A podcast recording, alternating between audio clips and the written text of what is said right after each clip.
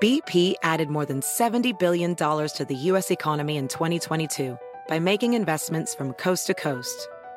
Investments like building charging hubs for fleets of electric buses in California and starting up new infrastructure in the Gulf of Mexico. It's and, not or. See what doing both means for energy nationwide at bp.com slash investing in America.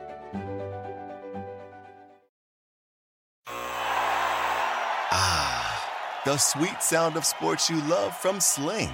The collide of football pads. The squeak of shoes on a basketball court. The crack of the bat on a home run. The slice of skates cutting across the ice. But what about this one? That's the sound of all the sports you love, all at once. Starting at $40 a month. Experience it all live with Sling. Sling. All right, everyone. Hopefully, starting a yearly tradition of doing a mock draft on this program before the actual NFL draft. I don't know why I've never had this idea before. And as always, uh, one of my buddies here to join me, Ben Gretch, you know, just threw out the bat signal. Ben was down. So we're going to go through, we're going to go pick by pick. We're going to make all 31 picks in the first round. And let's just starting with this observation. I mean, some years, Ben, it's very easy to do a mock draft. You're like, I'm going to get eight picks right almost no matter what I do. Like the Raiders were taking Josh Jacobs. We knew that shit was happening. Sometimes we know like the first five picks in succession. This is a very weird year. I, I am not even 100% convinced Bryce Young goes one. Yeah. I mean, I, I think I'm confident in that, but I'm totally with you on the broad point that there is uh I mean, it, it feels like it's it's more fun this way too, but it feels like the NFL's done a good job of kind of keeping a lot of this under wraps this year. It's super unclear what's going to actually happen, at least to me.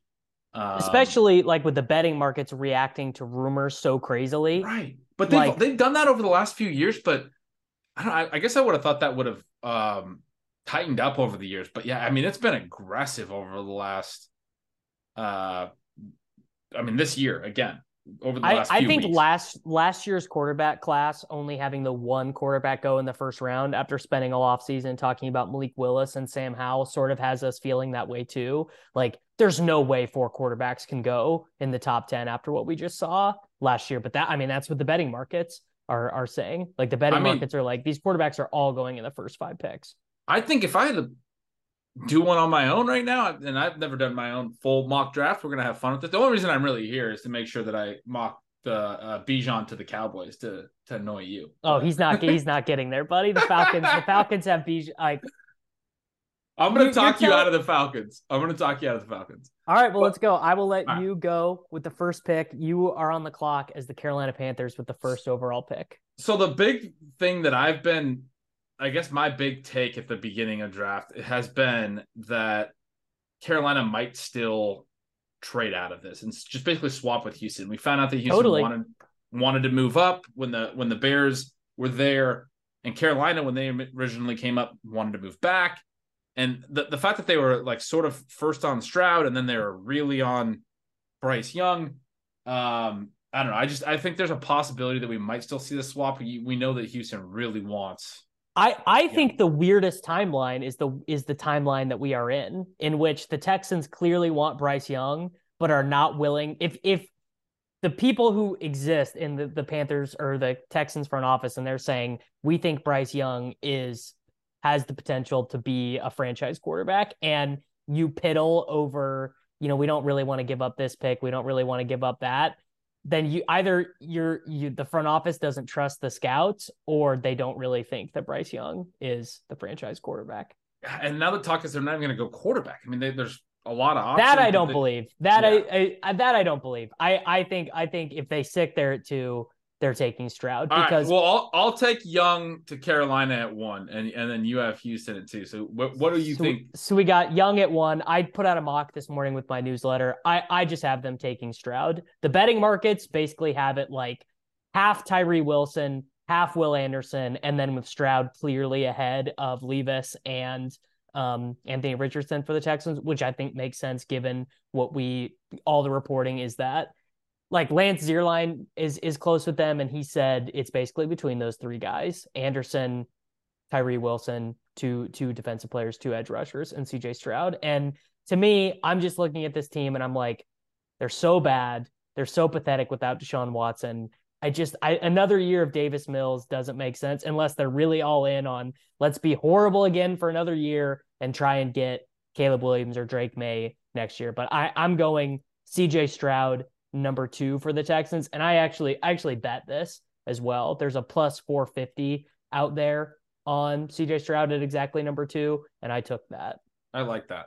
I especially like that as exactly number two because if there is a swap with the Texans, I would I would assume that if Carolina were to fall back to two, that's what they would be going to. I like I like the call that you know a lot of this has been smokescreen because early on Stroud was the favorite to go one. I mean, yes, and all of this he was is, like minus four hundred to go one. Right. It seems like we're this is all built off the S two cognition test stuff, and I mean, it, it, there's a lot of smokescreens every year with this stuff, right? We don't really know how it's going to play out. I'm not really buying that Stroud's fallen significantly. I, I like the call for him at two.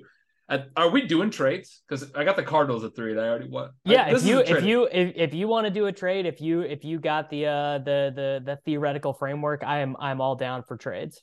All right, I'm gonna move um Vegas back to seven and the Cardinals up to three to get the Cardinals, the, you, you mean I, swap those? I, I, I, said that I said that backwards. Vegas up to three, the Cardinals back to seven, so that Vegas can come up and get Will Levis. Okay.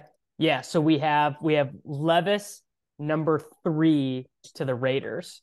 Okay. So why that is interesting to me is I think the Colts really want Levis. Yeah. That to me doesn't he just feel doesn't he just feel like I, I don't know what Shane Steichen wants, but I know I've seen this front office and this owner make the same type of decisions every year at quarterback since Andrew Luck retired, and it all leads me to believe they really want Will Levis. I, I mean, I completely agree. I think they want him to.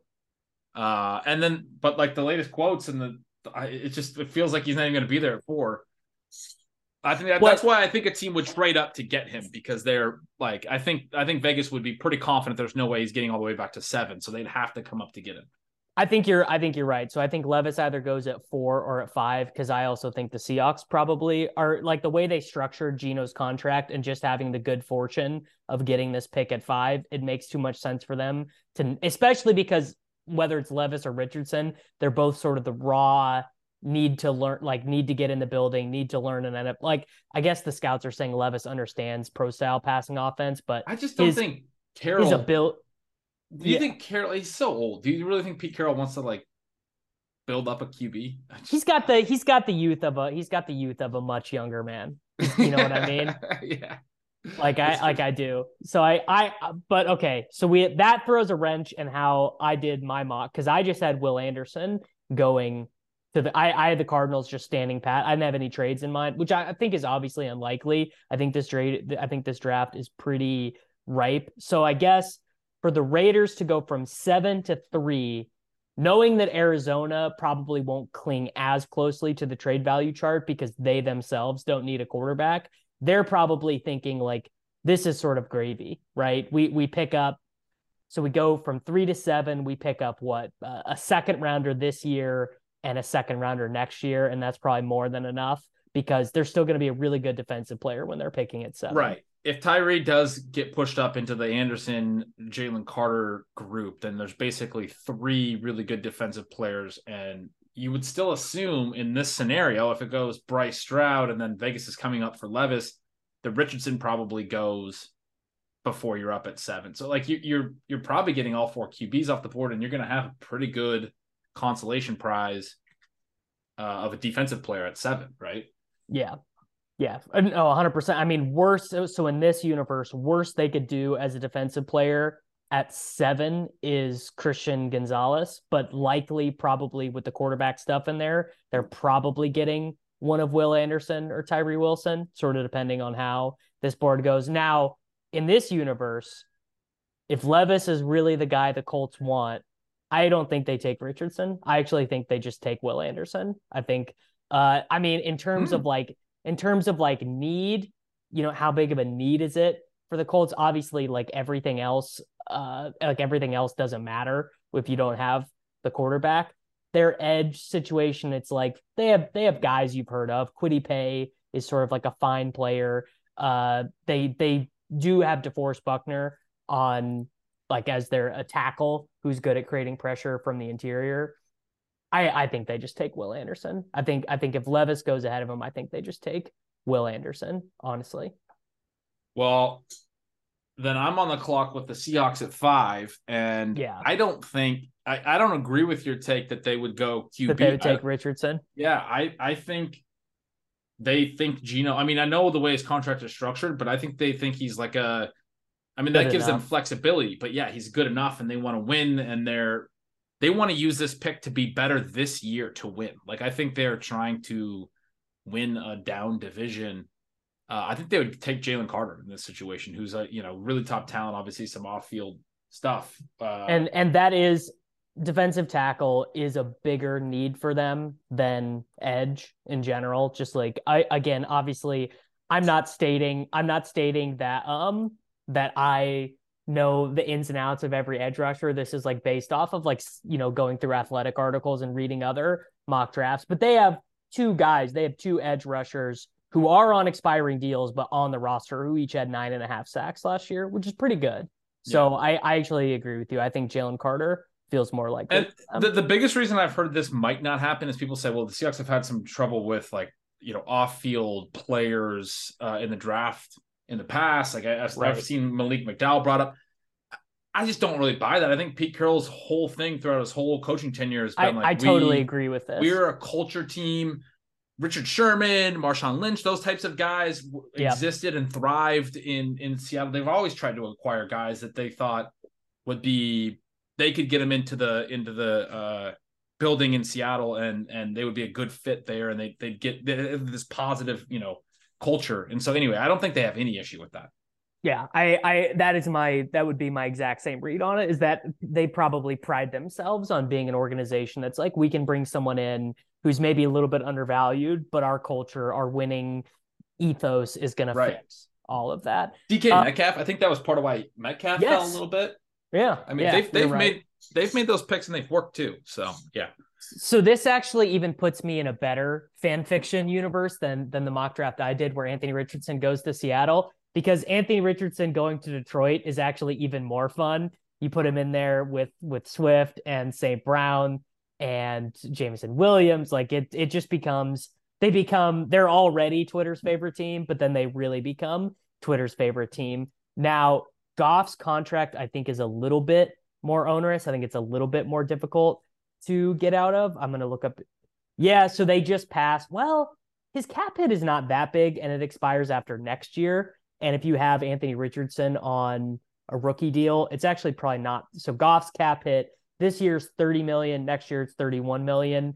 But if you, I mean, Anthony Richardson rookie cap hit, Jared Goff, that still is about equal to, you know, uh, what what Derek Carr is getting paid or whatever. So it's it's not terrible. Um, I I I feel pretty good about that. I I just don't think Anthony Richardson gets past one of Seattle or Detroit. So yeah, uh, I mean, it would be fun. I I would hope they would, you know, I would hope they would do move. it. Yeah. All right. Um, so through six picks, Young, Stroud, Levis, Will Anderson, Jalen Carter, Anthony Richardson, all four of the big quarterbacks are off of the board. You're up now with your traded pick with the Arizona Cardinals at seven. Yeah, so the Cardinals come back to seven. A lot of people are mocking Tyree Wilson to them at three, and that reportedly yeah. they might like him even more than Will Anderson on the edge. He's still there.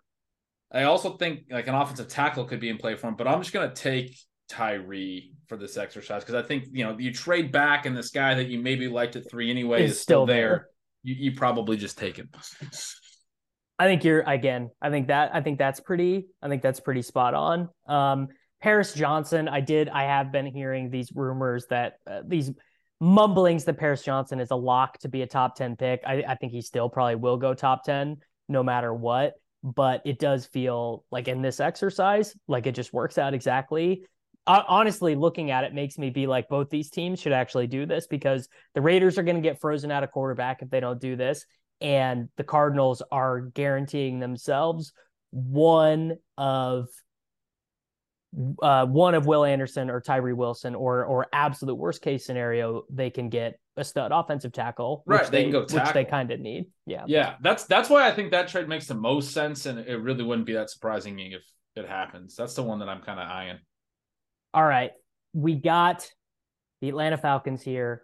Talk me out of giving them Bijan Robinson. Well, Talk so- me out of it. I got, I got this tweet from Ryan McCrystal uh, like a week ago. I don't know if you saw it, but in Terry Fontenot's roles as director of scouting, assistant GM, and GM, 10 years in total, his teams have drafted one running back inside the top 150 picks. It was Alvin Kamara at number 67, third round pick. They they've also drafted just five running backs total. Two are in the seventh round. They, I mean, there are some te- we talk a lot about running backs don't matter and all this. There are some teams, some GM, some organizations and and and people within the league that do seem to understand you can't put a ton of resources into the running back position. There are other teams that don't seem to necessarily believe the same way, and those are the ones that we spend a lot of time arguing about whether they should, you know, use premium picks on running backs, etc. That's pretty damning evidence right there. One pick in the top 150 picks of, of drafts in his 10 years in, in NFL front offices. Okay. So I don't I'm I'm not even needing to dispel that. How like what what level of sway do you think Arthur Smith has over this selection and over the front office in general? Like is this a the That's coach great. is being treated as a rental employee or the coach is sort of be this is a a um you know Bill Belichick uh Parcells style like this guy is the CEO because if if, if it's 51-49 to Arthur Smith they're fucking taking Bijan Robinson. A, that was I a just- great that was a great spin because if if if Arthur Smith has any say, I, I'm with you, man. I think I think they're taking him. Yeah, I'm I'm going Bijan here. Other other possibilities for Bijan because it gets if if Atlanta doesn't take him and Chicago doesn't take him, you're looking at the Patriots as the wild card team, but then down to like the Cowboys, honestly, as as the other and and there are plenty of teams that have incentive to trade, and this is a weird draft because multiple teams have multiple first round picks, multiple teams have no first round picks, so it it get it's going to get weird. Like I think we're going to see some weird trades in the 20s, but I I am going to select Bijan Robinson to the Falcons. I just think so much of their decision making, like taking Pitt so high, taking Drake London over Kenny Pickett, for example, like I just think they're like we just want to get a bunch of playmakers. We just want to get a bunch of blue chip guys and then kind of just let the season fall where it may. And I mean, we know like what they had that drive after Mariota threw that pick last year, they had a drive where they ran 15 straight plays. Like in their minds, they're not even saying, Oh yeah, you know, we take Bijan and then that means Tyler Allgeier is is put out to pasture or whatever. Like they're like, no, we're gonna run the ball 500 times as a team. I mean, uh, it, I don't want to see it for fantasy. I don't wanna football see it either. but it would not be that surprising, obviously. Uh, with the Bears at nine, I'm just gonna break the the offensive tackle seal and take Paris Johnson. I think they gotta protect Justin Fields. Like, Yep. That one that one feels uh just extremely straightforward. It's it's the, the biggest need. They have a terrible offensive line. They they need Paris Johnson more than they need Smith-Njigba. They need really because they're getting I mean, we're we're the the clock is ticking on figuring out if Justin Fields is a guy worth paying this extension to or not. And the the horrible sack rate is the knock against him. But I think you could reasonably argue the sack rate is so fed into them literally having the worst offensive line of football, at least partially. So I just I, I think they feel like a lock to either trade down or just take the highest offensive tackle on the board. for sure. Yeah. All right, the Eagles at 10, they're kind of interesting because they're they're a fanfic spot for wide receivers. I don't think that makes sense. I think this front office is more about the edge rushers and which is again is weird because we have two fallers here sort of at cornerback and Christian Gonzalez and Devon Witherspoon. But I think that Nolan Smith, the edge rusher from Georgia, just looking at the combination of the betting markets and at grinding the mocks, he's viewed as the next best edge rusher behind Tyree Wilson and behind Will Anderson. I, I think this is a, a pretty logical fit. And we know we I mean Howie they have another they have pick at 31 too. They might take another edge rusher. Like they might take two because they just they love to have like they want to have like six of these guys because they rotate them so much. Fair enough. That puts me. This this was a hard pick when I was working Yeah. on when I was working on Moxie earlier. This because they're they haven't really chosen a direction. They don't have any wide receivers. They don't have an offensive line, and they also need defensive backs. But obviously, in rebuilding, you wouldn't think of defensive backs as being the starting spot. You you would think of offensive line, but the cornerbacks here are better than the offensive linemen. Right. And then but the and then the fun thing, the fanfic thing is yeah, take JSN, pairing with Treylon Burks. You have this outside receiver, you have the slot receiver, and they'll actually, you know, be able to do fun stuff. But I think you're right. I think it's got to be cornerback. Just because when you look at like grinding the mocks, Devon Witherspoon's been the number six overall player. He's expected to go kind of in the top 10. Um, Christian Gonzalez is the other one. I'm looking at some other mocks that that is in the it's, top it's, ten for some. The the mocks are pretty split on which one because okay. Witherspoon's really small. So some some mock drafters are like, yeah, he's really good, but he's too small. So we don't we don't we're not buying the steam basically. You have any idea where Tennessee leans in their preference for cornerbacks? I don't. I, I wouldn't know which they would prefer. I but... I would I would guess just not. I mean, not knowing hardly anything else. I I would guess that they would lean on the bigger guy. That would just be Vrabel's thing, right? Yeah, that seems to make sense. That's kind of what I was thinking too. Why I asked. So that would be Gonzalez. Yeah, yeah. and that, that's who I that's who I had in. Let's do it. That's that's who I had in mind. So this next pick, the Houston Texans at twelve. This is a mind fuck because in this fictional universe where they draft C.J. Stroud, it just makes all the sense in the world to just have them take Jackson Smith-Njigba, right? You you load you you give Stroud his binky from his junior year or from his sophomore year, but he's not even close to the best prospect on the board, right? So we still have Broderick Jones, we still have Myles Murphy, we have two really good offensive tackles, Peter Skoronski and Darnell Wright, like just kind of the way it's working out. This, uh, my my heart and head feel very split here. Um, I I want to give them Smith-Njigba, but I well, I don't know. Let's let me take a little bit closer look at uh, the Texans draft needs because in the one I did earlier, I still had um, I still had one, uh, Nolan Smith on the board, but they do need a wider. You know what? Let's just do it. Let's just yeah. give them Smith-Njigba. Just do like, it. It's it's cool. It like it it is it is it's one of those things where like I feel like maybe the guys in the room even feel it if it works out this way. They're like, we got Stroud.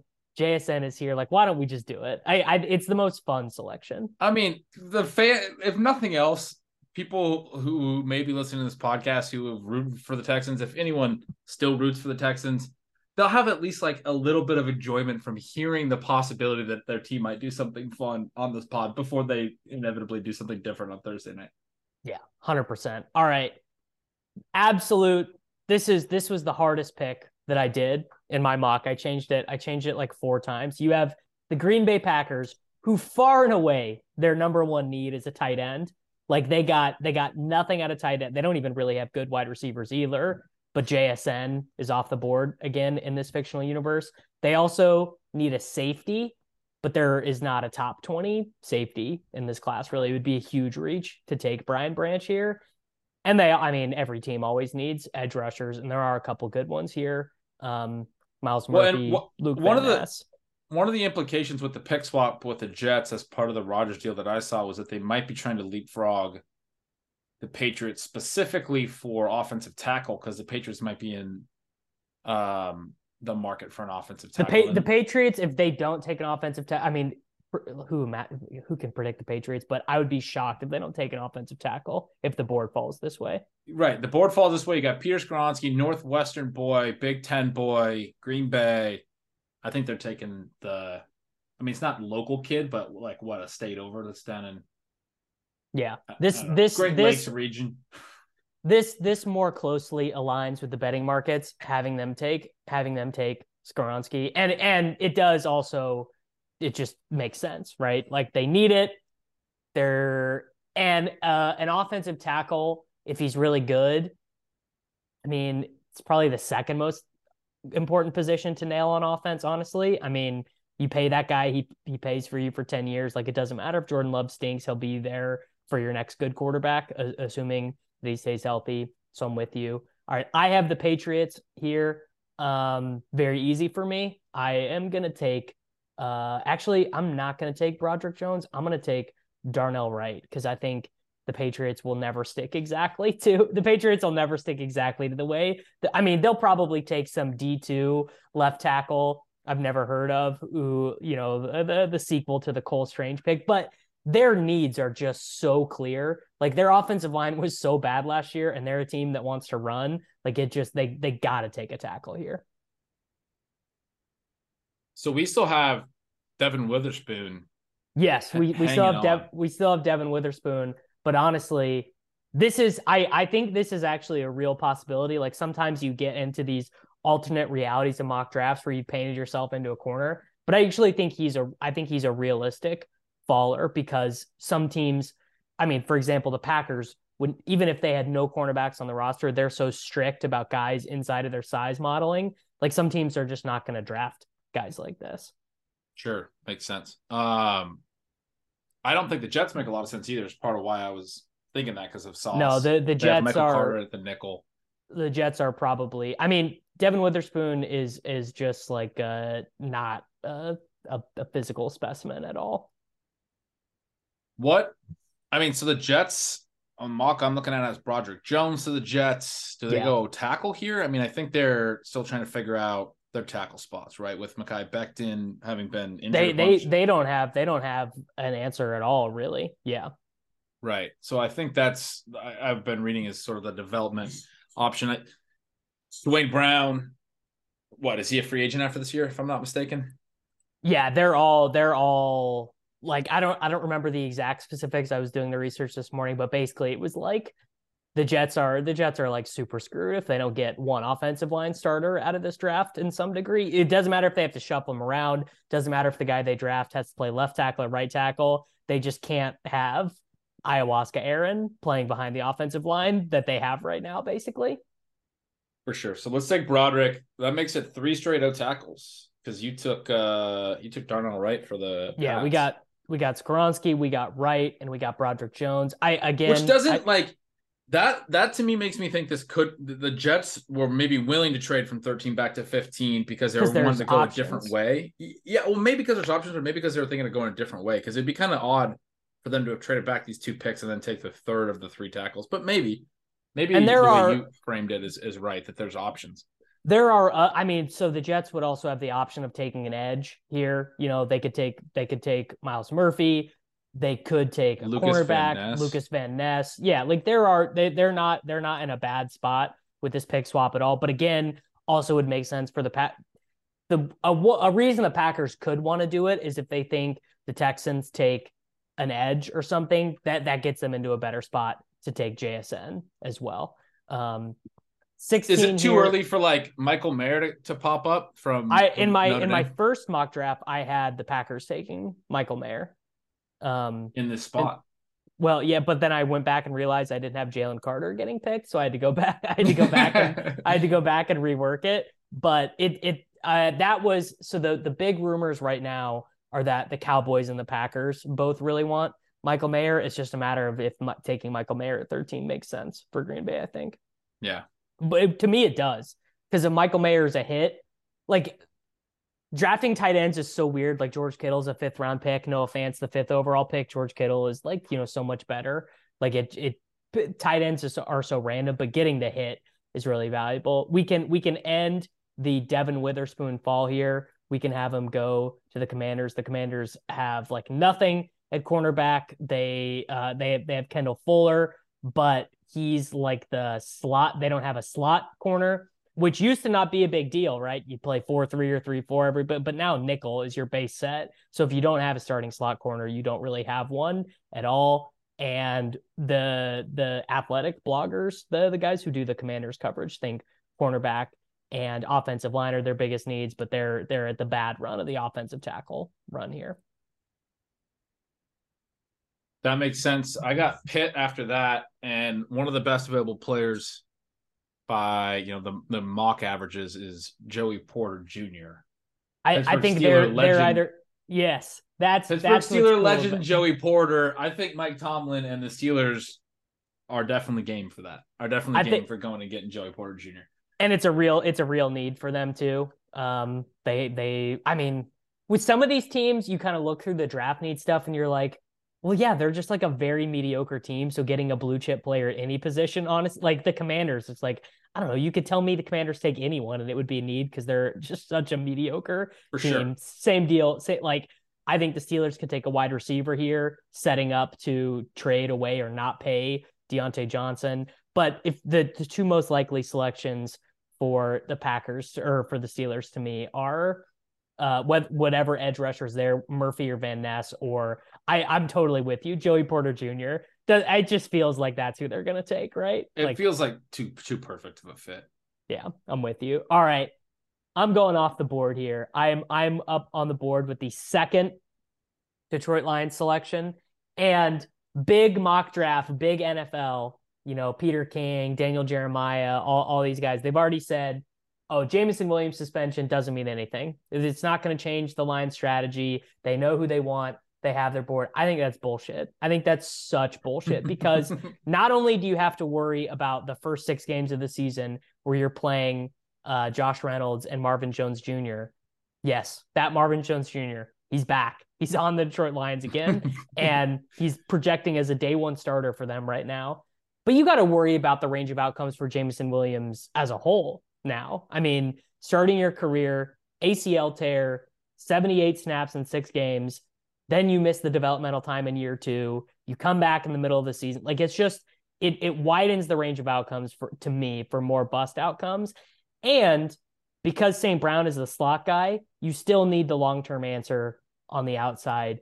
I am gonna go way down the board here, and I'm giving Quentin Johnston to Ooh, the Detroit Lions as their number 18 overall selection. This is this was the farthest I went away from consensus, I think. interesting. Yeah, I mean, with the Williams pick and then bringing back Marvin Jones, and they like Josh Reynolds, and then obviously they have Amon Ra. It, it the suspension's real, but it would surprise me if they went wide receiver in the first round right now. I mean, I feel like they probably think they have enough depth there, but It's he, it's he it's gives really them a physicality. So the other- receiver. The other thing you have to think of is they have no tight end. So it's not like you're like, okay, we lose Jameson Williams and you know our tight like no, like they're playing like Brock Wright as their tight and and not to say they don't get a tight end in this draft, they probably do. But again, counting on a rookie tight end to start, like you never know. It just it to me, it feels like if you're only worried about the six game absence, obviously taking Johnston here doesn't matter at all. But if you're taking the longer lens and you just took Anthony Richardson and you're trying to build this like fun, explosive offense, it it does make and maybe this is just me being a fantasy football nerd or whatever and kind of wish casting it, but it, it just makes all the sense in the world to me. No, I think I mean I think smart teams are stockpiling depth at receiver, at cornerback, at these positions because that's the way that the league's moving. More receivers, more cornerbacks on the field. I think it makes sense from that regard. I don't think it would shock me for any team to take like a wide, just to take wide receiver depth. You know, it's just it, it, it was just sort of surprising. It's not something I would like think of immediately for Detroit, but I can get it. I mean, they haven't had that kind of size and physicality at wide receiver since. I mean, Golladay gave him some, but you know, probably since Calvin, really. You know? he's he's the Johnston is the replacement for the Chark role that they were using, but he's like he can do way more. Like he's not as limited as DJ Chark is. right. Um, also, wouldn't surprise me if they were a Michael Mayer team either. You know, because again, they literally do not have a like what Brock Wright has like 17 career catches or something. Like they've got no tight end set up on the roster. Um, you you have a terrible pick here. You're picking 19th for the Tampa Bay Buccaneers, whose draft needs are every position. Everything. Yeah, I'm just gonna say uh Lukas Van Ness, who's the next That's sort of like best that's why I player available. well. Yeah. Yeah, he's the next best edge rusher. Um, edge is a need for them. They could be looking at multiple different edges here. Myles Murphy from Clemson's another one. That's a possibility. Uh, I've seen tackle as a big a big one that'd be mentioned here, but um, the way that this It's- is falling, it seems yeah, like it's it's, a good thinner at spot. tackle. Yeah. Right. Uh, I mean, what that what the Buccaneers have to be hoping for is they have to be hoping that one of Anthony Richardson or Will Levis that all the steam is fake and that actually no one really wants them and that they're gonna be like this. It's gonna be Kenny Pickett, you know, from last year where we we were told, oh yeah, Kenny Pickett top five, all these teams want him, and then actually no one really wants him. One of those four QBs that we took in the top, what six picks? You're saying one could fall away down here to 19. I, I, it's, it's, uh, you know, depending on the mock draft, you re- because yeah, it's why, not crazy, but why like it's that possible is okay if you if you go through the Falcons don't really seem like a threat. Maybe on the very outside they would be interested in Richardson, but the Bears, the Eagles, probably not the Titans. The Texans won't. The Packers won't. The Patriots won't. The Jets won't. Commanders maybe. Steelers won't. Lions, if they do it, it'll be at five. So like, it, you don't have to squint that hard to see one of these guys squeaking Sure. through.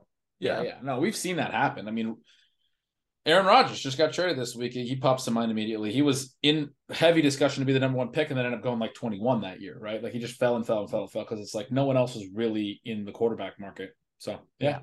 Hundred percent. But Lukas Van Ness, I mean, again, everything is a need for them. He's a pretty highly rated prospect. This is right about where the grinding the mock stuff has him going. Um, all right, so I'm up next. I've got the Seattle Seahawks second pick in this fictional universe. They took Jalen Carter, defensive tackle, at number five. I'm just going to give them the best available edge, who actually is a little bit higher rated than this. Myles Murphy. He's an edge from Clemson. Just, I mean, again, taking him at, at you wouldn't, I, I don't think you would reach on the next best edge. Well, maybe they do take Tyree Wilson at five, but again, looking at this board, Van Ness could be here. Uh, the K State edge will be here. Like there, there are better edge guys for them to take at 20 than than defensive tackles. So giving them Myles Murphy. Uh, and I don't it doesn't feel like they take a wide receiver, it doesn't feel like they take a tight end. Like feels like they're I mean, maybe an offensive tackle, maybe they reach on one of these offensive tackles. Um, but they they kind of need like a guard or a center, and that would be reaching at this point too. All right. I got the Chargers, and I've had enough of the way that they've built around Justin Herbert over the last few years. I was just talking about wide receiver depth. Literally last year, both Keenan Allen and Mike Williams missed time. They can't get anyone else to step up. Josh Palmer does not have a very good year for a guy who is, you know, s- supposed to be able to step into He's, a bigger role if that happens. He's fine, but he's, He's- not. He's Yeah. fine. Fine. We'll, we'll say he's fine. But when both the top two receivers get hurt, you'd expect him to draw more volume than he did. He wasn't very good on like targets route run, any of that stuff. And he wasn't really competing with anyone. Gerald Everett was seeing more volume than him on a per route basis. The guy they need, Jordan Addison, Yep. was a very good Biletnikoff winner, very good at Pitt. Last year didn't have as much raw production, and a lot of people have pointed that as a huge negative after he transferred to USC. But he just ran a lot fewer routes for whatever reason. If you look at it from a per route basis, his targets Because they were they were blowing everyone out. Every game USC played, they were up by like 28 at halftime. Right. And so his, his targets per out run, his yards per out run, his, you know, all of that pretty consistent to his Biletnikoff winning year the year prior. Way less of a fall off when you just look at it. I mean, the main fall off for Addison was that he ran fewer routes. So he's still like, so instead, you what you wind up with if you realize it, like he didn't get like worse last year, is you have a three year profile, early to clear. That's the type of stuff that works at wide receiver traditionally. I mean, I think it'd be a really good ad. Um, not really like in the Keenan Allen mold, not really in the Mike Williams mold, kind of complementary to both. We might actually get Justin Herbert a third weapon that would, that, you know, other than Austin Ekeler out of the backfield, like a third downfield weapon. Please let it be. So this was this was what I this is what I had in my mock. He is the most he is the most logical uh destination I think for like uh, I think he's something the Chargers need. I actually think he is kind of in the Keenan Allen mold though. So I actually think not that not that he can't be on the the field the same time as Keenan Allen, but I think he's sort of the heir to Keenan Allen's role that he's had for the Chargers for the last decade is that as Keenan Allen gets phased out, Jordan Addison can take on more and more He of those can take- responsibilities. He can take the targets in those lower depth for sure. But he also like you go back to his Pitt year. I mean, it's seventeen hundred eighty six air yards. Like he was, he, he is a vertical element to his game as well. Twelve point four aDOT, certainly above average. He can get downfield probably. I mean, I don't want to say more than Keenan Allen. Keenan Allen can do it fine, and Keenan Allen's a, obviously a long time Pro Bowl wide receiver. But eh, we're hoping Addison's good. But yeah, I agree with you. Addison could be kind of the long term replacement for Allen, but also ideally be able to win at all depths. right? Also, I mean, also low key, maybe a replace. I mean, we forget that Austin Ekeler like demanded a trade and said playing for the Chargers would be worst case scenario. Like, so that means they might have 120 passes they got to throw to someone else this upcoming year, you know, and and you don't want. I don't think you want to be targeting Keenan Allen and Mike Williams 350 combined times. So and and you don't I don't think you want to give 100 targets to Josh Palmer or Gerald Everett either. And even going deeper than that, kind of related to the Quentin Johnston pick, they have no depth.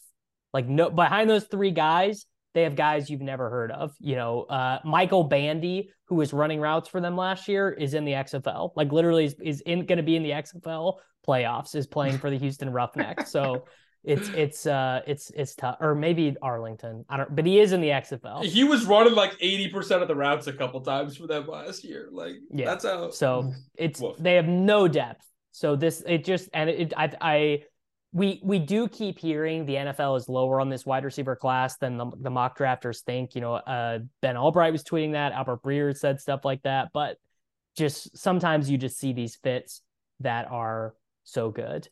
Uh, all right, the Baltimore Ravens. I mean, who the fuck knows? Like, I don't know. They could take Hendon Hooker. They could like they they do have a lot of needs, but their entire organization is being I you know not held hostage, but they just they don't have a direction as an organization right now because they don't know who's playing cornerback for them. But I have uh, consistently seen uh, this cornerback. I gotta go find Emmanuel Forbes, the cornerback from Mississippi State. Like four of the big mock drafts from you know big draft people that have came out this last week had Emmanuel Forbes going uh, even sometimes ahead of Deonte Banks, who went to Maryland. So denying that in-state connection. So I'm just going to go with people who know more than me. And I'm going with Emmanuel Forbes, a cornerback from Mississippi State. Don't know anything about Emmanuel Forbes. Don't don't know the scouting report. I'm just reading the tea leaves. And the Ravens love to take defensive players in the first round anyway. I mean, that's good enough for me. I can't refute just reading the tea leaves. Um, these these the hardest thing for me in mock drafts is teams that pick like 20 or later who right don't need an offensive player. I'm like, I don't fucking know, man. Like, you know, it might somebody... be, and, and, and also when you get to uh, what I thought you were going to say there, when you get to 20 or later, it's like it could be a guy that has a mid two grade. Like once yes. you get outside oh, the top easily. 20, these guys suddenly wind up, and you're like, all right, well, because no one, teams, no one was teams, projecting this guy to go 22, but he went 22. And teams know? might really value having the fifth year option on a guy for whatever reason. Like it's famously why the Ravens traded back up to get Lamar. Like they're yeah. just this is at a point that I think is just very hard to project in general. Which is where I'm at with the Vikings, who I weird weird pick. A lot of research on. I don't know, like I have no idea what I would do if I was like the. I I've seen uh Hendon Hooker to them a lot. I don't. I mean, Kirk Cousins may not be it, there. It feels year, literally but... insane to take Hendon Hooker. Right, they have needs. Like they have like re- regression. They have uh cap issues. They need like a, a good player on a cost controlled rookie contract I've seen like the wide receivers going here, and I'm like, ah, if you have Justin Jefferson, like he's going to beat triple coverage and he's going to make everyone else get a play in single coverage. I don't think it's like that big of a need, especially because TJ Hockenson was a hit at tight end last year. It's a need, but like I don't know if you have to do it in the first when you have other needs. I mean, I think they probably need to go corner. Yeah. But you were you were just talking about this Deonte Banks guy. Is he the next best corner available then? Yeah, I mean, most most most it's it's like Banks or Forbes are kind of like the the coin flip. I mean, most people think Banks is better, but I'm just writing the like uh Peter King had Forbes here. Uh I want to say McShay's had Forbes to the Ravens, so that's why I did it. What what this is a little pocket. The Ravens, the Vikings, and the Jaguars all need cornerbacks, which makes this a weird little pocket of the draft. Yeah, I'm gonna go Banks then. That's not a crazy pick for the Vikings, right? They need they need corner. No, no, that that's most of the team writers have cornerback or uh, defensive tackle as the number one need, but the best defensive tackle is more like a early second round style pick. So this Banks makes more sense. Wait, that's what we're going with for the Vikings. Uh, so the Jaguars again are one of those weird teams where it's like they don't really need that much on offense. They signed Evan Engram to the extension. They're adding Calvin Ridley. They paid Christian Kirk all that money. They got way more out of Zay Jones than they thought. The offensive line is actually pretty strong, you know, so they're not really looking, they're not really looking at sort of those classic positions that you're thinking of like a team that won a playoff game last year. So I think they're probably going to take a corner or an edge rusher. Top of our board, we have edge rushers. We got the kid from Notre Dame, Isaiah Foskey. We have uh, Will McDonald, who went to Iowa State, and we have you know, we we just passed the elite tier of both for these guys. Feels like maybe they could make a luxury pick of a tight end because they're like, you know, we we hit the absolute jackpot with Evan Engram last year. Let's not count on that again. But I'm just gonna give them the best available corner again. I'm not giving you a scouting report on Kelly Ringo, Kelee Ringo, uh, but he went to Georgia. That's good enough for me. You were you were a defensive starter at Georgia. Right. Good enough, good enough for me. So I got him going to the Jaguars. That works. Um So the yeah, Giants, just, being a Georgia boy. I got a I got a good I got a good fact for you here about the Giants. I love it because I don't know what to do with the Giants. So tell me. I think they're about to make a massive reach because they do not have a natural center on the roster. They don't have they don't have a center. And they just signed all these guys at wide uh, they just signed all these guys at wide receiver. No, great but Quentin Johnston, the guy who would make sense for them to get an outside guy, he's gone. They don't really need a tight end. They just traded for Darren Waller. I I in my mock draft, I had them taking a guy who's like in the 50s on big boards. Most uh Wisconsin ass offensive guard named John Tippmann. John Joe oh, Tippmann. he's a Joe guard. Tippmann.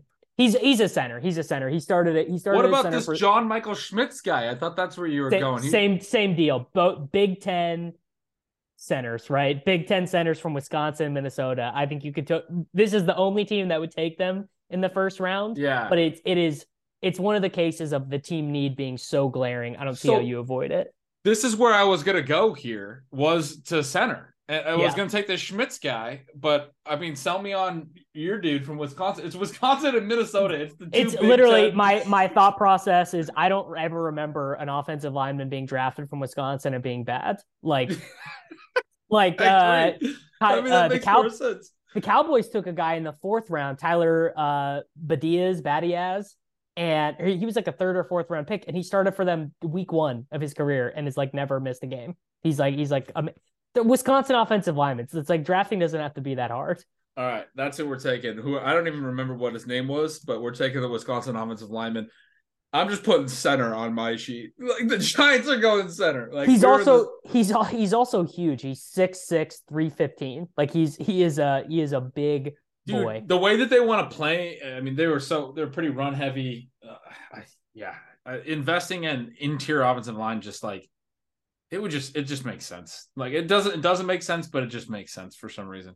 Yeah, yeah, it does. All right, very easy here. If the if if this plays out this way for the Cowboys, Jerry Jones is gonna do. He's gonna move the fastest he's moved in years to call in Michael Mayer uh, at at pick twenty six for the Dallas Cowboys. They they love him. They want him. Jake Ferguson and Peyton Hendershot are the only tight ends on the roster. Dalton Schultz is in Houston now. Dalton Schultz is in Houston. Even in this fictional universe, uh, so let's say another team hops up for Michael Mayer. I think they take Kincaid. I mean, I just think, I just think they, I just think they need a tight end and want a tight end so bad. You know, um, I mean, I can't, I can't call any great memories of what a fucking Brian Schottenheimer offense is like, but I do remember when Mike McCarthy was in Green Bay, they'd be carrying like five tight ends at a time. You know, like they just they just want to they just want to have them. This this again feels so obvious. Like I I just think Michael Mayer is going to be a Cowboy. I like it. I mean, I think that makes a lot of sense. I I You uh, you have a you have a hard you have a hard pick here because the Bills either we want the Bills to take a wide receiver, but they and all the positions they want are not glory positions. It's like guard or like nose tackles. And I mean, one of the things with the the Bills over the last few years, I've actually really enjoyed seeing from them is that they love taking highly productive, like like sort of like Rotovision, like you know these analytical like wide receivers. They Gabe Davis had that profile. Isaiah Hodgins, they took. He was hurt a little bit. They ended up cutting him. He he does well with the Giants. Um, Khalil Shakir last year, same type of dude. They've been a, and so the guy here on most boards is Zay Flowers, but he's not like really in that mold. He's a four year guy, wasn't super productive until his final year. He's more of a film grinder wide receiver buff. I don't Yeah. think it's the Bills' MO to go take him there's some talk that they like Josh Downs to play the slot for them. And I think that would actually be a really good fit. He'd be like the new Cole Beasley. He's pretty limited, but really good agility numbers, good explosive explosion numbers, and, and has the production as like a pretty pure slot guy, but he's only like, you know, 5'9, 177 or something. He's a really small dude. Yeah. Not going to be like an outside receiver. Downs, Downs and Hyatt are both really small. Yeah. I mean, I I think it would be surprising to see them go him here as well. Uh, but I don't really have another pick. It's well, it's just so the things they need, they need a linebacker and they need tackles. So there is a good tackle here, the guy from Pittsburgh, Calijah Kancey, but it's like we got Josh Allen and we're you know we're relying on Khalil Shakir this year. Like I I think you can make a very strong argument that they sort of go off the board and take Downs or Hyatt here because the guys available are not blue chippers, and wide receiver is such an obvious need for a team that wants to throw as much as they do. All right, it's, let's it's do tough. it. Yeah, no, I, I, so the other one I was just thinking, uh, um, I think that makes sense. I was thinking through. Well, I was looking at Brian Branch from Alabama, the safety, because they do they do need a safety. Poyer, yeah, yeah. Hyde and Poyer are still under contract. Are they like on the final years of their deal? I, I remember they're they're also entering their age 32 seasons and they were like both hurt all of last year. Like yeah, they were they just both kept getting and matt milano too. That's the other thing is you never want to take uh teams smart teams like this hate to take first round linebackers and there aren't linebackers that are really this high on the board but they were a team that just kept getting gashed last year because their linebackers either stunk or were hurt. Like matt milano just kept getting hurt so Poyer re-signed. I think he's he, he's got a two-year deal. He's under contract through 2024. Hyde, Hyde is the one who's a free agent. He's going to be a free agent after this year. Maybe they don't go safety. The other guy I was looking at was Jahmyr Gibbs, but I mean they brought in Damien Harris. But Gibbs is there's been a lot of buzz. It's, it's, he, he there's been a lot of buzz that he might go in the first round. Right, and he would be a fun, explosive type player. But I mean, they, they traded for Hines last year. They brought in Damien Harris. They have James Cook. Probably not going running back again, but they have had some fun going after running backs. All right, let's go. What were you saying? The the offensive tackle. They well, they need they need like a guard. They need they oh. or they could they could take one of these. They could take one of these tackles too. Uh, but they're we're pretty far down the the board at tackle now. What was um, the case you were making? Oh, uh, offensive guard. Or well, they need tackle. They they do need. Uh, so they have uh they have three guys. All three of their guys who played snaps this last year are set to be free agents after this season. So adding a rotational guy this year who's under contract for five more years is pretty strong. And there there are decent. There's Bryan Bresee from Clemson and Calijah Kancey. Like there are two decent defensive tackles here. All right. I don't, I don't really know what they're gonna do. I don't know the trenches. You're over here spouting off a bunch of stuff about their D tackles and their interior offensive line options. I, I think Kancey is higher in the betting markets. All right, let's take Kancey. Okay. Done Boom. deal. All right, we got we got this. We're we're working for you guys. Gretchen and I, Gretchen and I are grinding here for you guys. Uh, all right, I'm going. I'm going. This is my other one that's way off the board, but I think you're gonna like this one. I think you're gonna agree with my logic here on pick 28 for the Bengals. So, what are the two things the Bengals need? They need a guy to catch passes at tight end because they got Irv Smith Jr. and no one else. Right? It's like I think Devin Asiasi is their backup tight end right now. Sure. But Irv Smith Jr. is making he's like 1.2 million dollars, and it's not even fully guaranteed. But they also need to keep Joe Burrow off his ass because the offensive line was really bad last year. The tackles here are not great. This is my logic. Why not draft a guy who can do both, which is Darnell Washington? He's like the best blocking tight end since George Kittle. He's unbelievable. Like the the the videos of him doing the sled compared to all the other tight ends at the combine were nuts. Yeah. And He's you can giant st- human. Giant human. And I think you can sell yourself on he hardly got targeted, but he was really efficient when he did get targeted at Georgia. So maybe there's something there. I think the Bengals take Darnell Washington at 28. I I just I he's a super it. good guy to uh, player to pair with Irv Smith in terms of if you want to run two tight end stuff. But like they're a pretty heavy eleven personnel team. Like, are they really going to? But Tyler Boyd, Boyd is twenty nine. I think. Like 30, you know, he's yeah. He's Tyler Boyd is getting to the stage of his career. Okay, he's going to be twenty nine this year. So he's getting to the stage of his career where you start to think, like, do we want to do we want to keep playing this guy? Is he going to be sent out to pasture so that they can go Chase Higgins and two tight end sets? I mean, it, it's possible. And they could rotate Irv on more obvious passing downs, but have Washington in on you know on early downs.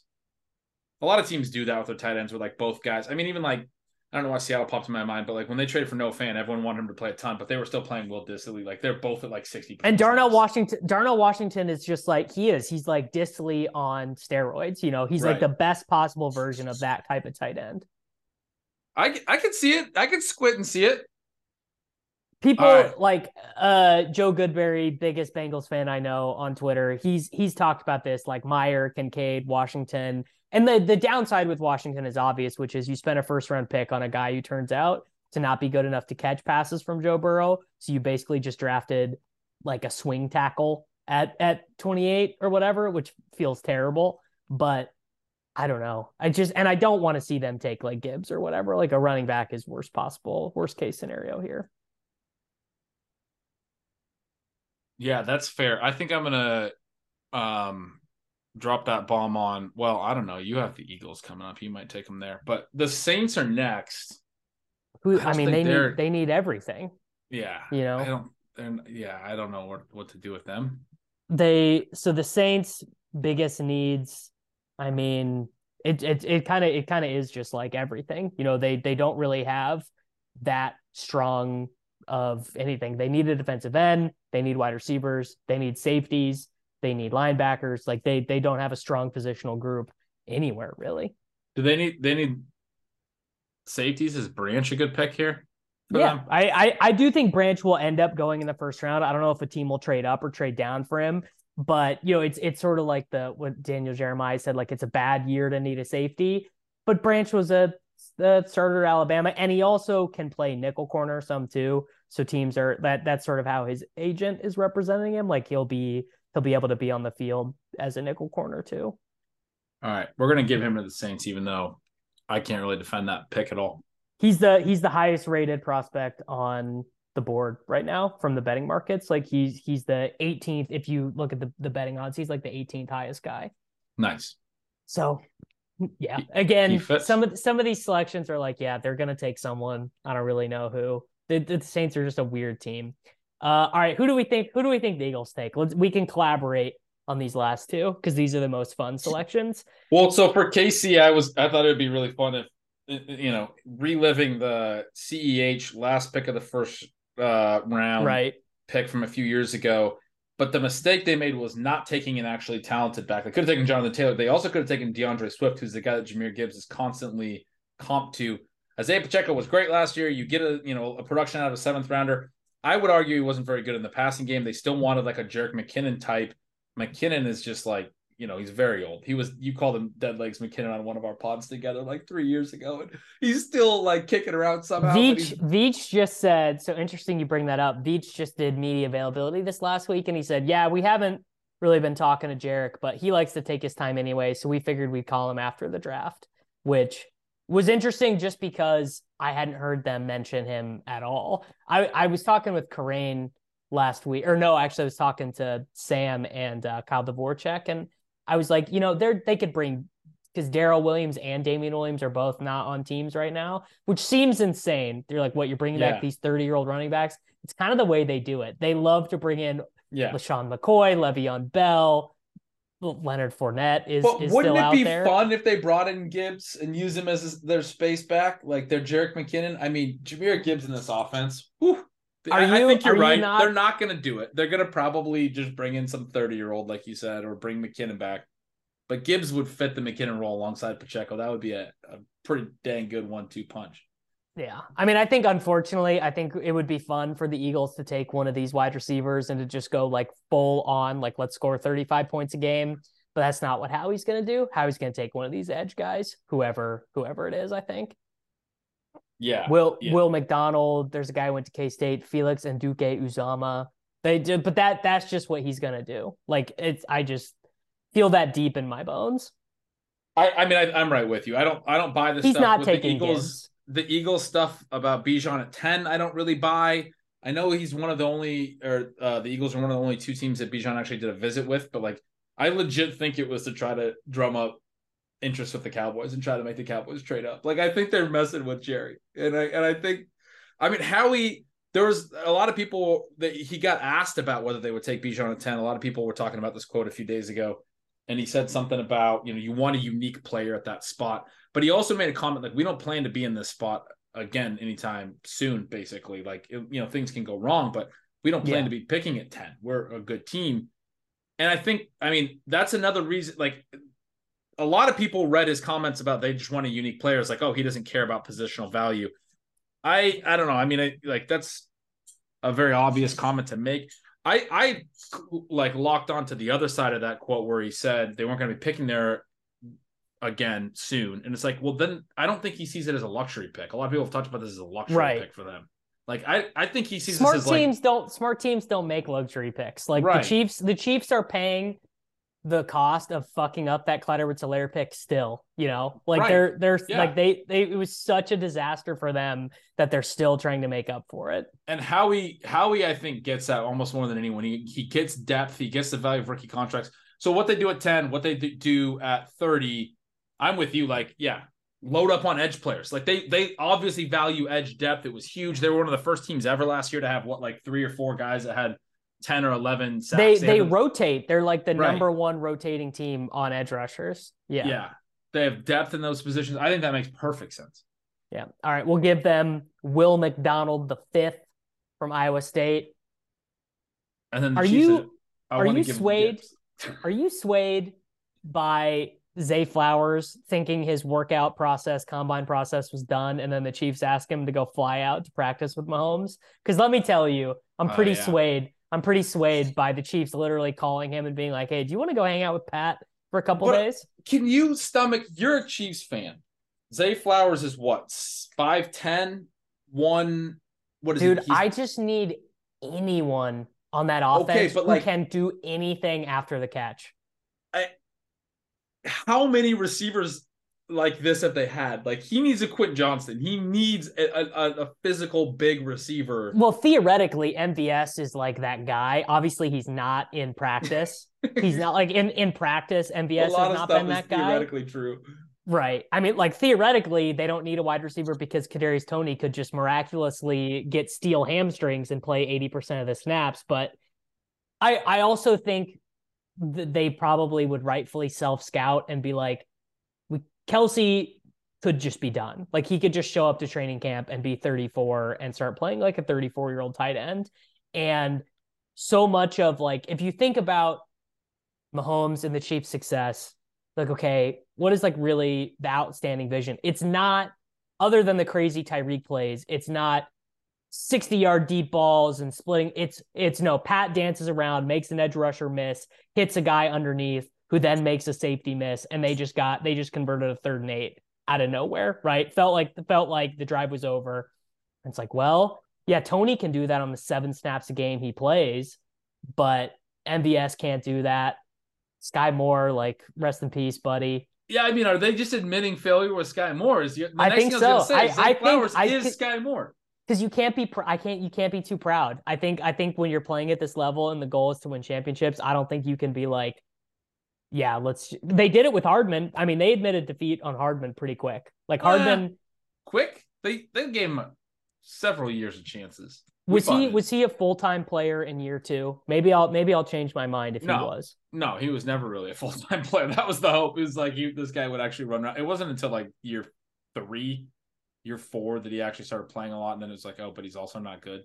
Yeah, so he played under fifty percent of the snaps in over half his games in year two. So I I think I think they'll be in a and Hardman was always a good punt returner though was was the thing. So there was always at least some reason to keep him and and he was good on the jet sweeps and stuff. I just Are you saying Skyy Moore's not a good punt returner? He dude, it was making me it was like one of the most underrated storylines of the season was that the Chiefs could not return a punt. Like they like it would be like they would be like 50-50 that they'd be giving the ball back to the I think Skyy muffed they three lost separate that ga- punts. Oh yeah, they lost that game against the Colts. He, he muffed one inside the ten yard line like early, and that was the only touchdown the Colts got all game until like the very last drive. Oh, like, my they were God. getting That nothing game? going. Yeah. Because Matt, that was like when Matt Ryan was quarterbacking, and they were really bad offensively. I, I mean, I, I'm still mad about that because I had the Chiefs, and they were like an easy bet that week, and they freaking lost on the road to the Colts because because Skyy Moore muffed the punt at the five yard. It was. It was. I think they lost like 13 expected points on special teams in that game or something terrible. like that. Yeah. Uh, so yeah, I just they and really it's just a matter of what's what's really going to be a more foundational piece of success. Like there are edge rushers here they could take. There are offensive linemen they could take, and they do. I mean, they love having offensive line depth. That's like they're they're like a they're fetishists about that. But you just need a weapon. You just you got to be you got to be taking. You got to be putting shots on goal because pretty soon Travis Kelce is not going to be a part. Like Patrick Mahomes is 27, Travis Kelce's 34. It that those circles are about to stop overlapping soon. And then you're like, what do you have? Like if you were if Travis Kelce broke his foot tomorrow, what do you have? You know, it's it, Oh, yeah. it's scary. It gets real scary. So we can take we can take Zay Flowers here. I'm just telling you. You want I'm you not- want I'm Gibbs? not, I'm not optimistic about Zay Flowers. I'm not. I'm not. That doesn't oh, make you're you're just down on Flowers. Yeah. Right. I don't like the player fit. Do you think do you think Hyatt is a better fit, better better talent? Like because he just at least you'll have that deep route skill set to bail him out. no, Marvin Mims even.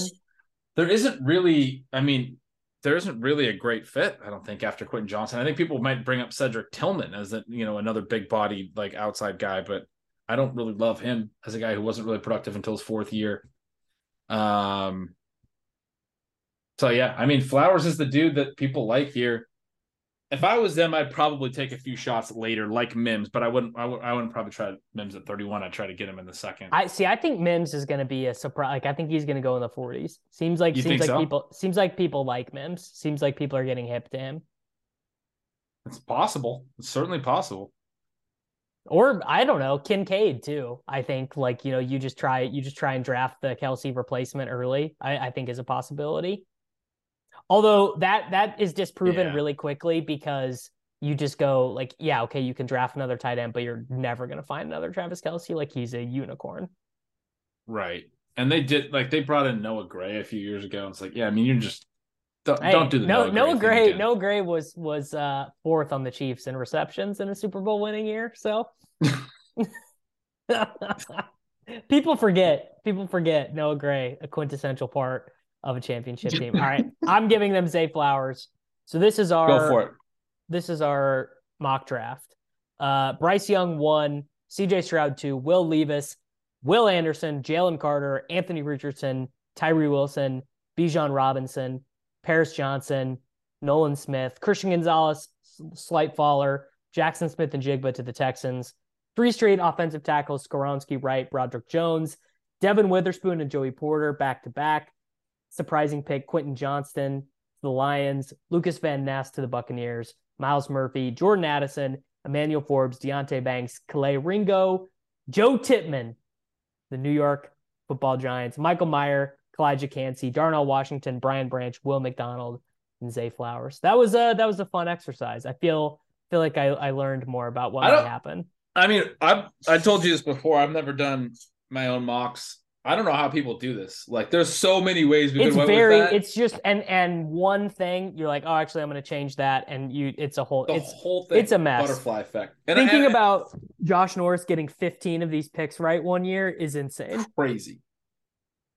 And I mean, Good I on imagine the more research you do, the more things you have to then wrestle with. And, It's actually more walk. Like, convoluted. it's got to be harder, right? At that point, because then you're like, ah, but I really want to trust this piece. Ah, but I really want to trust that. It's a lot easier when you're just like, I just showed up and I'm like, yeah, I mean, I've been paying some loose attention, but I don't know that well. So It's actually just throw some probably easiest if you just follow the betting markets, like whatever the betting markets close at. I bet those. I bet if you just took like the highest consensus player for every for all the top 15 picks or whatever, you do better than like I don't know, you know, the most plugged in insider mock probably.